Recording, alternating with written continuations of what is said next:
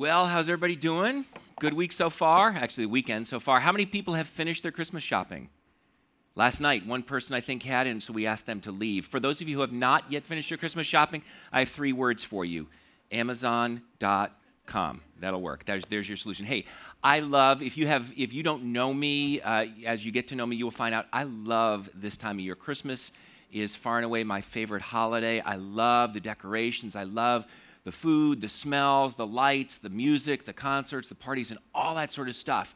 But it is an unbelievably busy time of year, all sorts of things going on. They're all, or most of them at least, are good things that are going on, but you just sometimes you're just like so tired and you feel so super busy.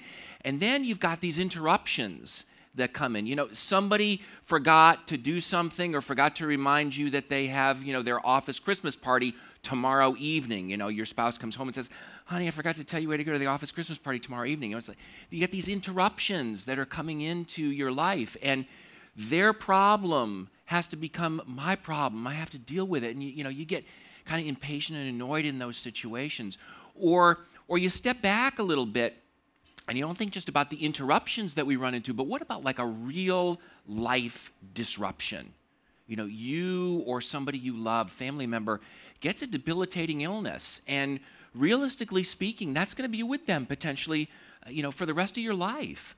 Um, or your boss calls you in and says, I'm sorry, budget cuts. We've had to eliminate your position. You, you, know, you lose your job. Or a relationship that you expected was going to last a lifetime uh, falls apart, and that's the end of that.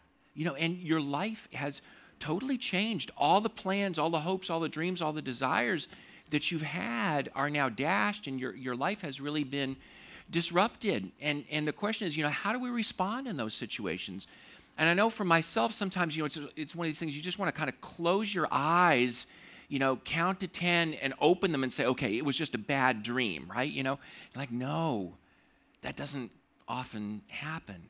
You know, and then then uh, sometimes after that you start whining and complaining and you have to tell everybody you know this happened. Did you see what so and so did to me? Or i can't believe it. You know i got this test result back from the doctor. You just go on and on and on and you're you're whining and you're complaining and it makes you feel better maybe for a little bit for a couple of minutes but realistically doesn't really do anything to solve the problem.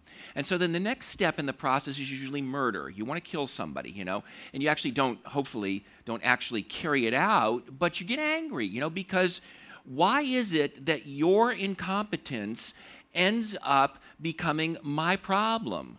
Or why is it that this happened to me? And you get angry at whoever it is. And sometimes it's the people you love the most, and you lash out at them, even though realistically speaking, you know it's not their fault. And sometimes we get angry at God in those situations. And, you know, and again, that may make us feel better for a couple of minutes, but it doesn't really solve the problem. And so then hopefully you actually begin to try to do something to solve the problem. So it's an illness and you know, you go to another doctor and get a second opinion. Try to call in an expert who can help out. Or you've lost your job and you begin the process or continue the process of looking for another job and, and on and on. But the question becomes what do you do in those situations where this disruption is not going to end up being temporary? The illness, the loss of a relationship, whatever it is, becomes permanent? Do we just end up then kind of having this numb sort of uh, existence where we go through life with no hopes, no dreams, no desires? Is that really what God wants us to do and live life kind of numb to everything going around on, on around us? Or is there something more? Can, even in the midst of those incredibly annoying interruptions or life changing disruptions, is there a way that we can see a bigger picture, see what God is doing, and, and as a result of that, gain some perspective and some hope and some peace and some comfort in the midst of the, the difficulties and trials and, and disruptions that are going on in our lives? And I think the answer to that is yes. And, and this morning, I want to get into that by looking at a piece of the infancy narrative, a piece of the story about Jesus' birth. And it's one that, uh, for a number of you who've been around churches for a long time, you're probably familiar with. Others of you, I had a number of people say, hey, you know what? I never even knew that story was in the Bible. And so, whether it's something that's old and familiar to you or something that's new, my hope is that as we kind of look at this uh, from, a, from an interesting perspective, see what was going on back then, see how God was working in the life of Mary and Joseph, and obviously Jesus as well, uh, and see what God was doing. Hopefully, that'll enable us to gain some perspective as to what's going on in our lives and give us some hope for the future. So, I want to start by looking at Luke chapter 2 and just the first few verses of that. In those days, Caesar Augustus issued a decree that a census should be taken of the entire Roman world. This was the first census that took place while Quirinius was governor of Syria, and everyone went to their own town to register. So Joseph also went up from the town of Nazareth in Galilee to Judea, to Bethlehem, the town of David, because he belonged to the house and line of David. He went there to register with Mary, who was pledged to be married to him and was expecting a child.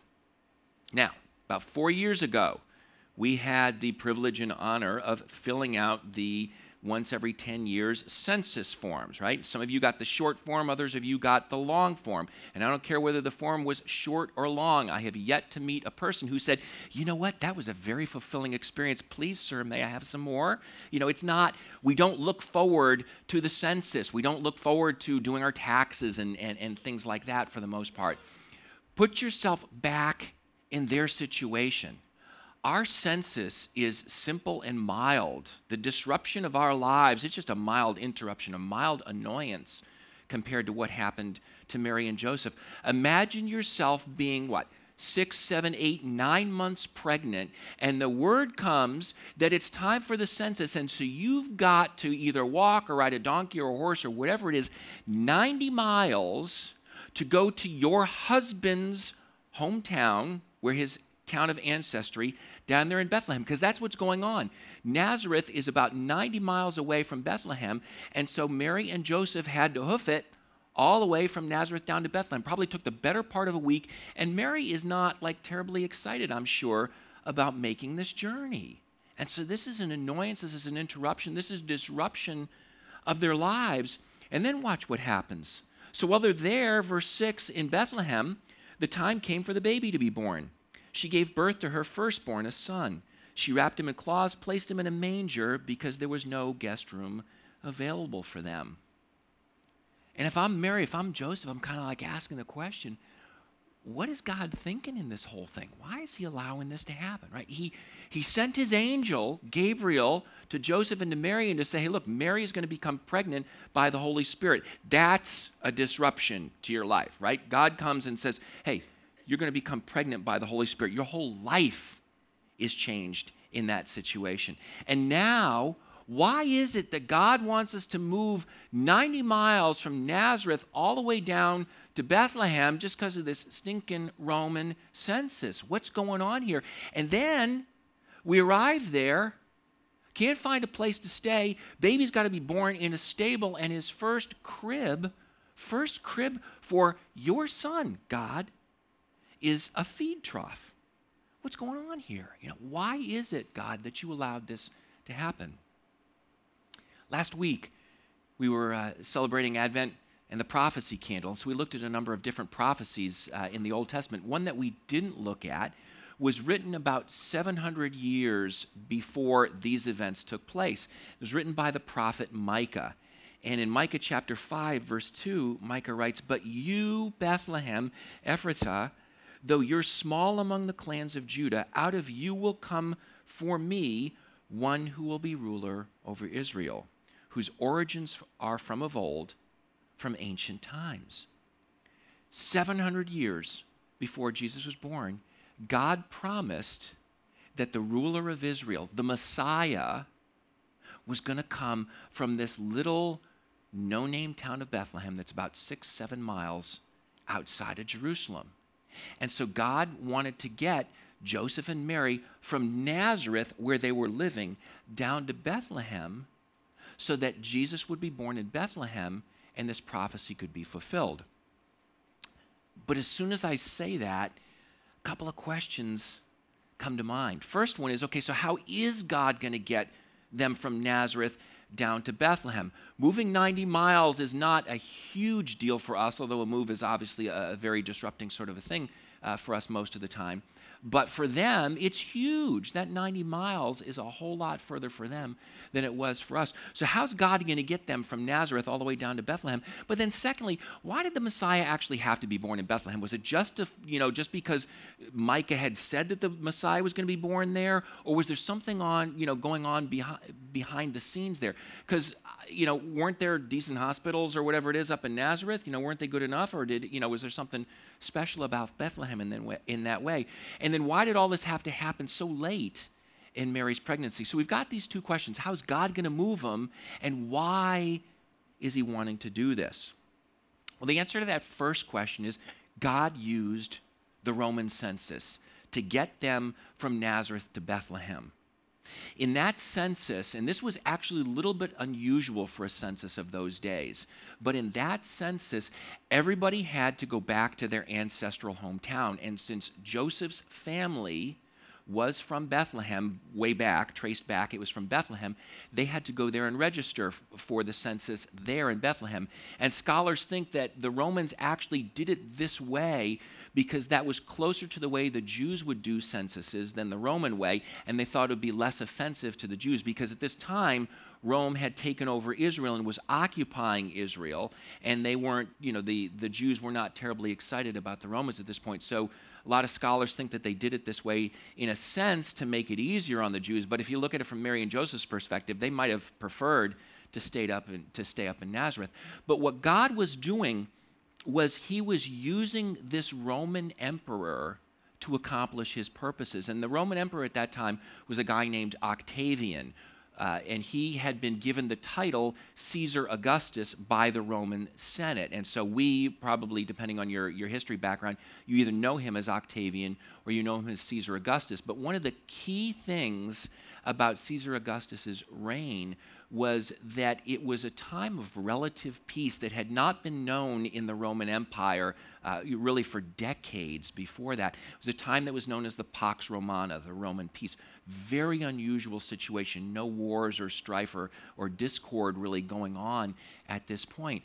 And the irony of the situation is if, if you remember last week, we talked about a prophecy back in Isaiah chapter 9 that there was one who was going to be born who was going to be called the Prince of Peace. And so you've got the Emperor of Peace being used by the God of the universe to bring the Prince of Peace to be born exactly where God wanted him to be born. And what that shows is that even though the Roman emperor, in some sense, viewed himself as a god, and that's the way that Roman emperors were viewed at that time, he viewed himself as sovereign. Ultimately, the God of the universe was the ultimate sovereign power. And while Augustus was using this census for his own selfish purposes, God said, Yeah, that may be what you wanted to do. You wanted to know how many people were under your control, but I'm going to use it to get Joseph and Mary and the unborn baby Jesus down to Bethlehem so that he can be born exactly where I want him born. So that tells us how God got Joseph and Mary to move from Nazareth to Bethlehem. Then the question is, why? Why? You know, is it just because Micah had said this? Well, sort of, but there's something going on behind what Micah was saying. And about 300 years before Micah prophesied, so that puts us about a thousand years before the time that Jesus was born, God spoke to King David through a prophet, and he said to him, uh, God said to David, I declare to you that the Lord will build a house for you. When your days are over and you go to be with your ancestors, I will raise up your offspring to succeed you, one of your own sons, and I will establish his kingdom. He is the one who will build a house for me, and I will establish his throne forever. I'll be his father, he will be my son. I will never take my love away from him as I took it away from your predecessor. I will set him over my house and my kingdom forever. His throne will be established forever.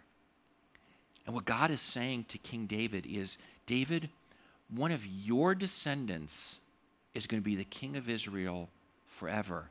And not only is he going to be the king, he's going to be my son. And by the time that Jesus was born, the Jews understood this to be a prophecy of the Messiah. They understood that the Messiah was going to be a descendant of David, that he was going to be, in some sense, I don't think they fully understood it, but in some sense, the Son of God, and that he was going to reign forever. Enter Jesus, who fulfills this prophecy. And what is so cool, what is really amazing that happened, if you recall when the angel Gabriel came to Mary and said, You're going to become pregnant by the Holy Spirit with the Son of God. Notice what the angel says to her in Luke chapter 1, starting at verse 30. The angel said to her, Don't be afraid, Mary. You found favor with God. You'll conceive, you'll give birth to a son. You're to call him Jesus. And here it goes He will be great, and he'll be called the Son of the Most High. The Lord God will give him the throne of his father David. He'll reign over Jacob's descendants forever. His kingdom will never end. The angel is saying, Mary, your son is going to be God's son. Your descendant is going to be David's descendant, who's going to sit on the throne of Israel, being the ruler over Israel forever. And in fact, there's going to be even more to that in a sense. He's the ruler of the universe. And so, what was going on here? Why was it that Jesus had to be born in Bethlehem?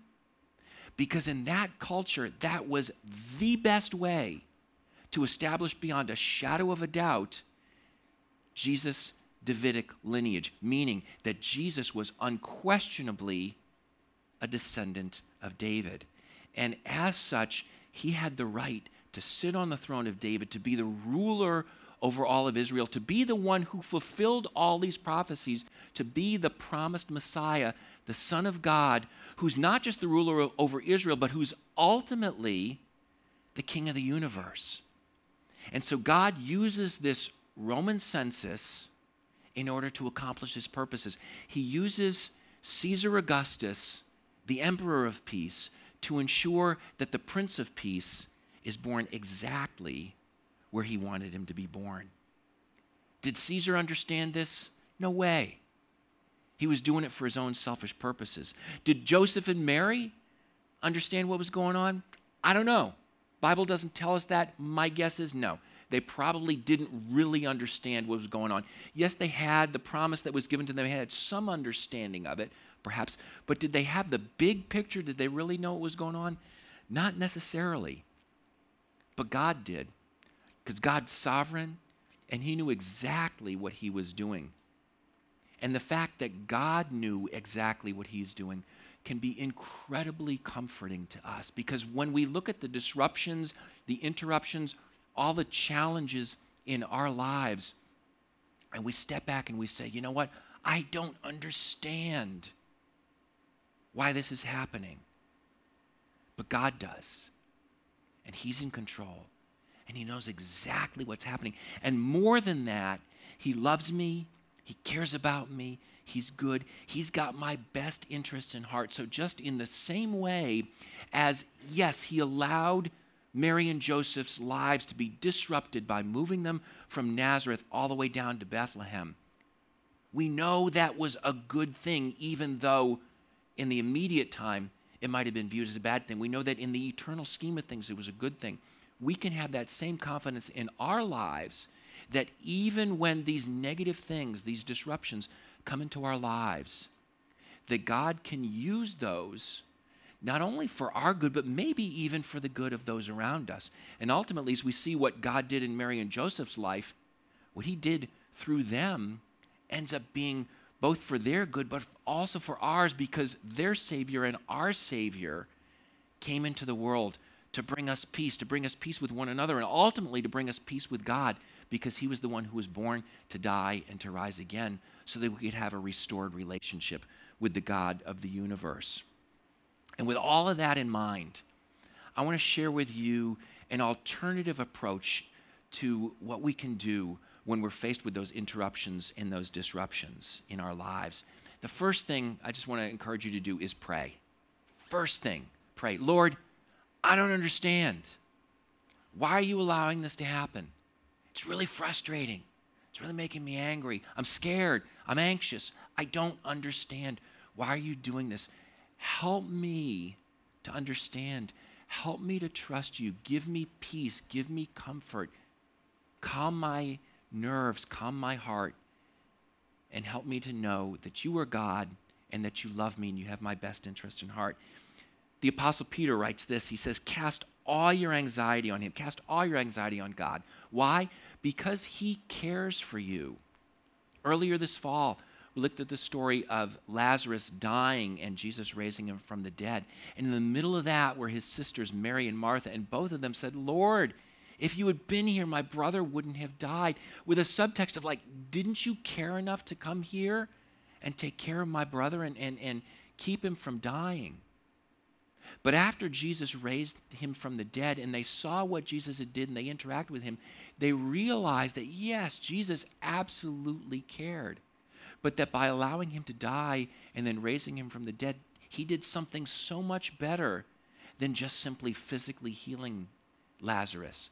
And so, if we step back and we look at the story of Lazarus, we look at the story of, of God moving uh, Joseph and Mary and Jesus from Nazareth down to Bethlehem, and so many other times in Scripture, we look and we say, God is sovereign. He knows exactly what He's doing, and He also cares for us. And as a result of that, we can turn to Him, we can pray, and we can have confidence that He has our best interest in heart.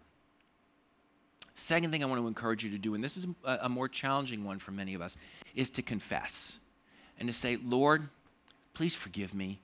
I got angry at this person. I blamed them. And yes, in some sense, they were at fault, but my response was not right. Or I lashed out at them when they had absolutely nothing to do with the situation. Or I looked at you and I blamed you for this. Or I let my anxiety get the better of me and cause me to do things that I knew I shouldn't do. Or whatever it is. We need to stop and pray and we need to stop and confess our sins to God. And we can do that directly to Him. We don't have to go to a priest, you don't have to go to a minister. We just go to God and say, Lord, please forgive me because I know that either in my, in my heart or in my actions I've sinned. And I thank you that you forgive me. 1 John chapter 1 verse 9, great verse to memorize if you've never memorized it.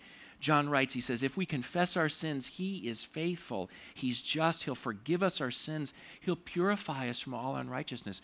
We can have the confidence to come before God and say, I have sinned. Will you forgive me? And because Jesus was born, Jesus grew up, lived, suffered, died, and rose again, we can have the confidence that if we confess our sins, God is faithful he is just and He will forgive us. And we don't need to be afraid to come before God and to confess our sins. It, it's, it's cleansing, it's purifying, it's, it's cathartic. And it's something that we need to do. So we need to pray, we need to confess. We also need to trust God because God is sovereign, because He cares for us. He's somebody we can trust because He makes promises. He always delivers on those promises. And He always has our best interests at heart. He's sovereign, He's able to put it all together and work not only for His glory, but also for our good, both at the same time. And I love Mary's response to the angel Gabriel. Gabriel comes and says, You're going to be pregnant by the Holy Spirit. Mary says, How's this going to be? I don't understand. And he tries to explain it to her, and she still, I'm sure, doesn't fully understand what's going on. And she's probably a little bit scared and, and you know, wondering what's going to happen. But her response in Luke chapter 1, verse 38 I am the Lord's servant. May your word to me be fulfilled. You're God. I'm not. I'm your servant. I trust you because I know that you're sovereign. I know that you're good. I know that you care about me. I know that you love me. So I trust you. And that's the kind of response that we need to have in those interruptions and those disruptions in our lives. No guarantee that those disruptions are going to go away. No guarantee of healing in this world, no guarantee that a job's going to be restored, no guarantee that a relationship's going to be restored, no guarantee of any of that. But there's an absolute, unquestionable guarantee that God absolutely knows what He's doing. He is absolutely concerned about us. And He absolutely will work through our circumstances if we're trusting in Him to bring about His glory and our good. And He can use us in the lives of other people maybe on an incredibly grand scale, maybe on an incredibly small scale. But it doesn't depend on how much we understand, it depends on how faithful God is and how good He is and how sovereign He is. Sometime late in the year 5 BC, a Roman governor decided he wanted to know how many people were in his empire. And so he issues a decree and he says, We're going to take a census of the entire world, which for him was the, the Roman Empire. And the lives of many people, including a pregnant young woman and her husband, were disrupted. Caesar Augustus, who was known for his reign of peace, had absolutely no idea that a ruler so much bigger than he was out there and was going to use his decree in order to accomplish the purposes of the God of the universe, to ensure that the Prince of Peace would be born exactly where he needed to be born, to unquestionably establish his lineage, his right, not only to the throne of Israel, but ultimately to the throne of the universe. Joseph and Mary probably didn't understand the full implications of what was going on. But I firmly believe that they were trusting God in spite of the challenges, in spite of the difficulties, looking to Him and saying, oh, okay, okay, God, don't fully get this, but we trust in you. Now they know, I believe, what was going on. Back then, probably not. Sometimes God allows disruptions in our lives. Those disruptions are not always immediately good. Illness, etc., those things are not good. Yet God is still just as sovereign today as he was back then with Mary and Joseph. And even when we don't know what God is doing, He knows what He's doing. And what we need to do is turn to Him, pour out our hearts to Him in prayer, just say, Lord, here's where I am, here's what's going on in my life, and I need you because this is a pretty challenging situation for me. And confess to Him, Lord, I'm sorry. My initial response was absolutely wrong. Forgive me. And I thank you that you do forgive me. And then finally, Lord, give me the faith to trust in you, to know that you are good, that you are powerful, that you care about me, that you will fulfill your promises, that you will bring about your glory and my good. So give me that faith to trust in you. Let me pray for us.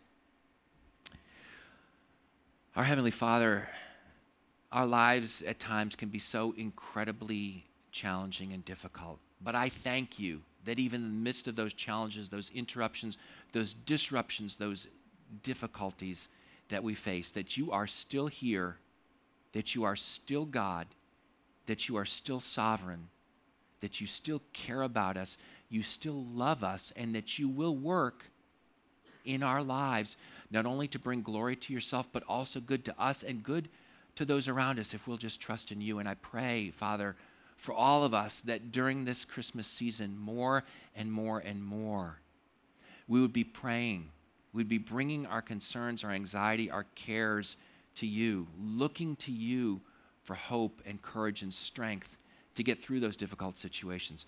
I pray that we would be not hesitating for a second to confess our sins to you because you're eager to forgive our sins, as you showed by sending your son to be born, live, die, rise again.